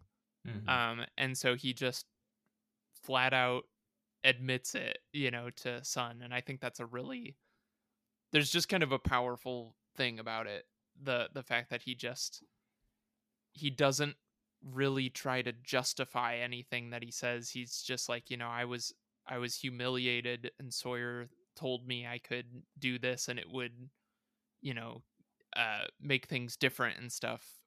I didn't mean to hurt you and stuff you know it's just like i don't know i think it's a really cool moment to have a character just blatantly say like i was wrong and i'm i'm sorry you know hmm And I forget. I mean, it's funny. Watch this episode. You completely forget about the fact that Charlie knows he's going to die. That adds to it. Like, Yeah. yeah, he's. It's sort of another aspect of fake versus real. Sort of like Charlie has very much because he because it's kind of a gift that he knows that his days are probably numbered mm-hmm. like he actually knows what's most important versus Nikki and Mm. Paulo who are so blinded by the diamonds or or Sawyer who's over here doing these things. Charlie knows. Um, so that's a very good point. yeah So speaking of Sawyer, he comes back and uh, Hurley's had enough. Like Hurley and all of them have started to suspect that Sawyer has killed. Sawyer had something to do with the death of Nikki and Paulo, right? Here, that's kind of what you get the idea, sort of, of. They're like, there's something going on here, and and so that's what it, it's kind of subtle. It's kind of like implied, sort of thing. And that's why Sawyer says, "You guys, oh, I see what's going on here. The villagers got themselves some torches." And then he he's insulted. I think here is Mm. what where or he he's sh- he's sort of surprised almost maybe that they would think that he would do something like that. yeah Like just kill two random characters. mm-hmm. Uh, and I think it's a wake-up call for him in a way Mhm. because all he was doing was just going every man for himself to get the diamonds. Mm-hmm. and then this this makes him like you know it's like blood diamonds almost like he is ready to let go of those right away sort of like Yeah. because sawyer doesn't sawyer has had some transformation here you know he he he did kill a man he did he is a he is a murderer but Mhm. he he doesn't want to be that anymore but he's realizing that by being who he was again here kind of closing himself off from the group it's sneaking Mhm. back in on him sort of Yeah. Yeah, it's interesting because like I feel like if anyone was going to get blamed for you know, if anyone was going to have the finger pointed at them for uh killing them, like mistakenly believing that that they had killed them, it would be probably Sawyer among any of the people at the beach. The thing is it's it's always rubbed me the wrong way that Hurley would be the one to make the accusation Mm-hmm. because it, it it's hard for me to wrap my mind around Hurley so quickly being like did you kill them um because I feel like he he gets Sawyer and Yeah. the fact that he would jump that quickly to like did you kill them? You know, like I could see him questioning, like, do you know what happened to them? hmm But quickly being like, did you kill them? I I don't know. I just feel like I would have liked someone else to point the finger at him. Um, it, it would have made more sense to me. But I don't know. That I Yeah. feel like that's maybe my aside from the very end of the episode. That's one of the things that I've always felt like was unrealistic. But I don't know. I think that's why this scene feels off to me. I think you you've pinpointed it. The fact that Hurley comes up and says, "Give me the gun," even though it makes sense because he's the one that was being the Yeah. detective. He's that's what the detective would do, and that's why the, you know Mhm. they're playing in that sort of genre here, kind of a detached, sort of less than real kind of feel to it. Yeah. Um, yeah, I think that that yeah, it shouldn't have been Hurley. It should have been someone else. But I mean, it could even have been Desmond or well, maybe not Desmond. I don't know. Mhm. Charlie, but um but it makes sense in the like the detective genre sort of thing and it makes sense Mhm. kind of looking at it from Sawyer's perspective like that he would not want to be pegged as the murderer. Um, He still Mhm. won't go that far yeah. um, even though he's, as we see in the flashback, and this plays to the next scene where he was, he's not willing to give a hysterical woman the gun, but he's also not, um, you know, caring enough or, or for lack of a better term, loving enough to actually go after her and or like bring it up or try to help her. Um, yeah. Exactly. and that's why he whispers over her body thanks for nothing sort of thing like um, Mhm. he, he's affect he's clearly affected by that that that affected him like to see the Yeah. woman die that he he wouldn't help earlier is having an effect on him here Mm-hmm. Yeah. And that brings us to sun bringing down the hammer um yeah i don't know if there's really much to say about this scene other than well i i the fat the line because we'd have to dig another grave is fantastic You're gonna tell Jin like Stone It's- cold. i mean it's true like yeah, it is. Jin versus Sawyer. uh, Sawyer doesn't. None of the characters really understand exactly what Jin's capable of. That's Yeah. the that's kind of the funny irony of the whole series. Like, I don't think you guys you, you don't get it. This guy, this guy's hardcore. Ever since season one, we've kind of forgotten that Jin is hardcore. You know, because like he attacked Michael and all that stuff, and so it was like, oh, he's you know he's kind of a threat in in that sense. You know, like what's going on with this dude? But now he's just like, uh, oh, he'll tag along when we're uh, driving around the Dharma van, and he's a nice guy and stuff. He's learning English, and but yeah, he's he uh, would kick Sawyer's butt. hmm Absolutely. But then this next interchange where Sawyer's he, she gives him the diamonds, and then he says, "Why are you giving me these?" And she says, "Because they're worthless here." Mm. I think that that's a really, uh, and then the slap, but the fact that she points out the very true, the real, the thing that Nikki and Paulo didn't couldn't fully grasp. Although Nick Mm. Paulo got closer, these diamonds are worthless here. Mm. This island is what this is our world right now, and I think to say that to Sawyer, the guy who, as we pointed out in the long con, was always just consumed with his stuff, like Mhm. power and stuff. It's it's uh, it affects him clearly because then he dumps the diamonds on them at their at the body. Like it's like these diamonds are worthless. Maybe stuff isn't all that important. Maybe every man for himself isn't the answer. And I think that's Sawyer turning a corner. Mm-hmm. Yeah, and it's it's an interesting kind of commentary for for the whole episode and and the series that like these two who you know you pointed out the line earlier now that we're at it like uh hurley saying like i guess we didn't know you really well very well Yes. you know as they're as they're over the grave and stuff um these two who never did anything really to um build relationships with anyone else on the island, and even their own relationship was uh, built on sand. Basically, you know, it's n- it's not Yes. real. Mhm. Um, they uh, die without having been known, and uh, it's like a poetic thing for Sawyer to pour out the diamonds over them, saying, you know, like, well, here's here's the thing you were pursuing this whole time, Mhm. you know, and I guess like n- none of the people care about the diamonds Mhm. um and it's yeah it's just kind of a fitting tragic sad ending for for those two characters with that but yeah. I love Hurley's eulogy, like you're saying. yeah um the line yeah i guess I, we didn't know you very well is very telling in this episode very meaningful. But then the line it appears you killed each other for diamonds but i know there were good parts of you to you too. Yeah.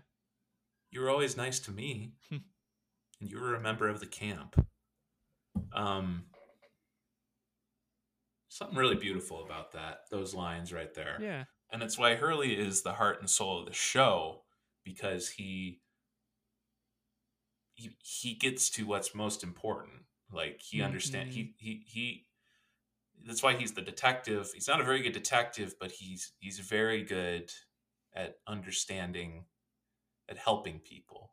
And if only you know, he could Nikki and Paulo could have actually he could have helped them before, but still, it's like hmm you were nice to me and you were a member a member of the camp yeah. That's what's most important guys. It's like being together. And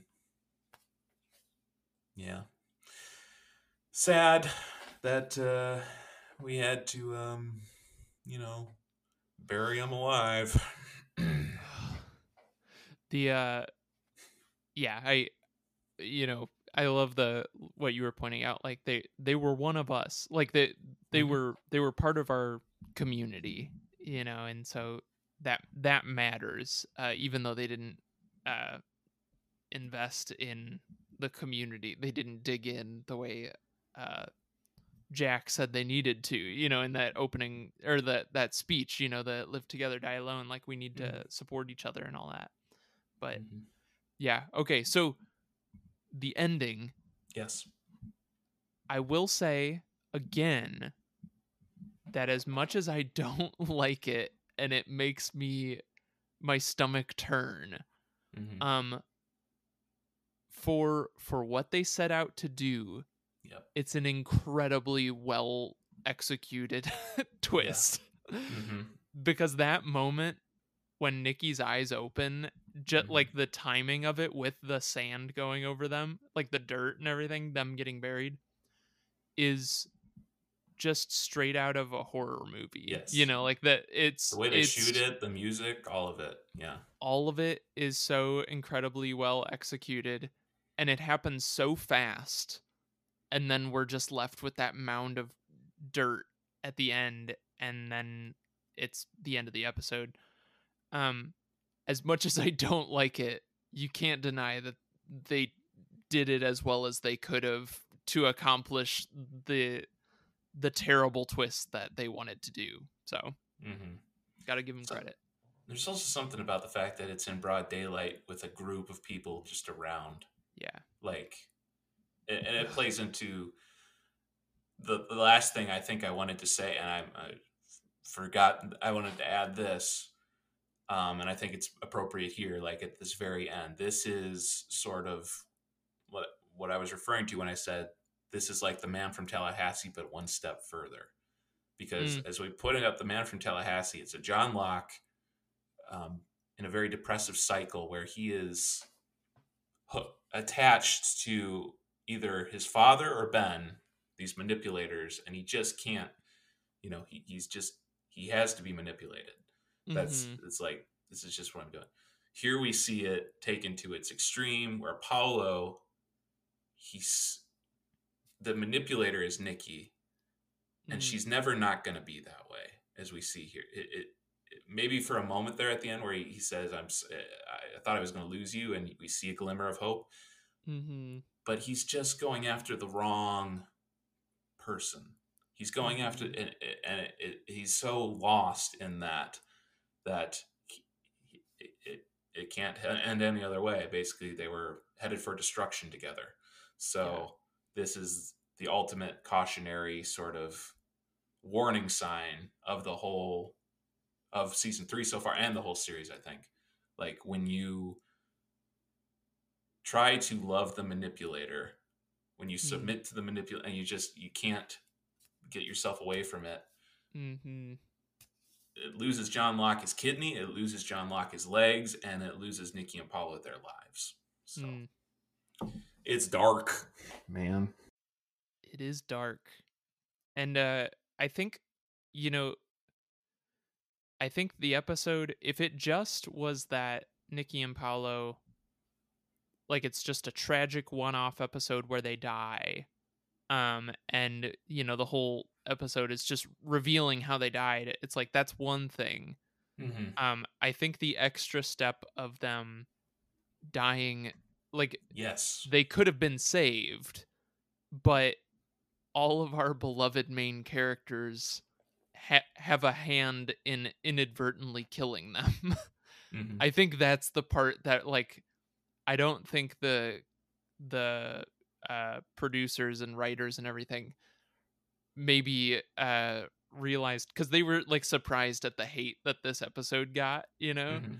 Like they were really surprised like wow people really strongly you know and and i think that's the part that they didn't quite realize how visceral that would feel for everyone it's like because that's that's the part that's always really been uh difficult for me the idea of like oh my gosh hurley and sawyer you know like that's kind of like the end of the episode is them Mhm. like putting dirt on top of these living people while they suffocate underneath you know it's like oh that's so dark Mhm.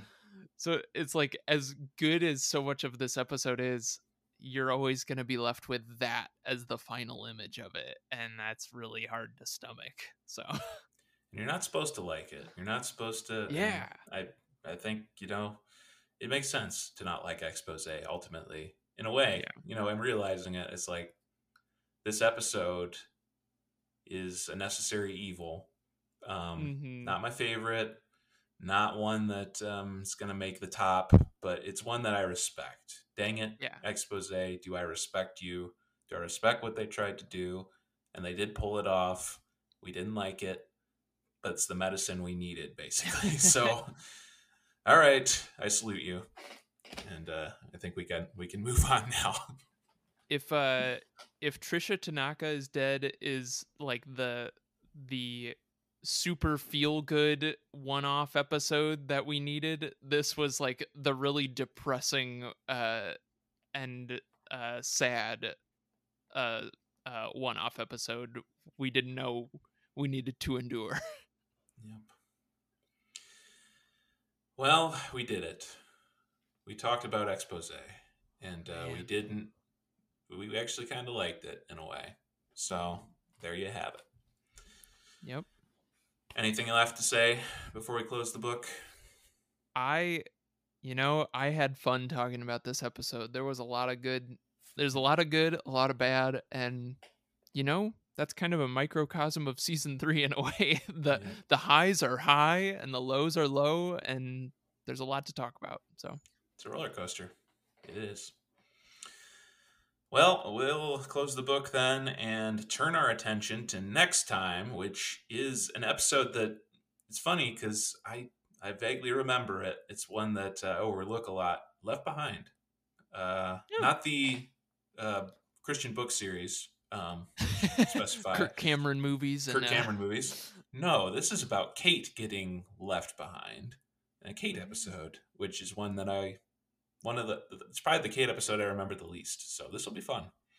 yeah. We'll explore it. But um, for now, I'll say thanks for talking Lost with me, bro. Always a good time, even with exposé. yeah. Thanks for uh, enduring it with me. Mm-hmm. And thank you, everybody, for listening out there. Um, and until next time, we will see you in another episode. Brothers. Bye.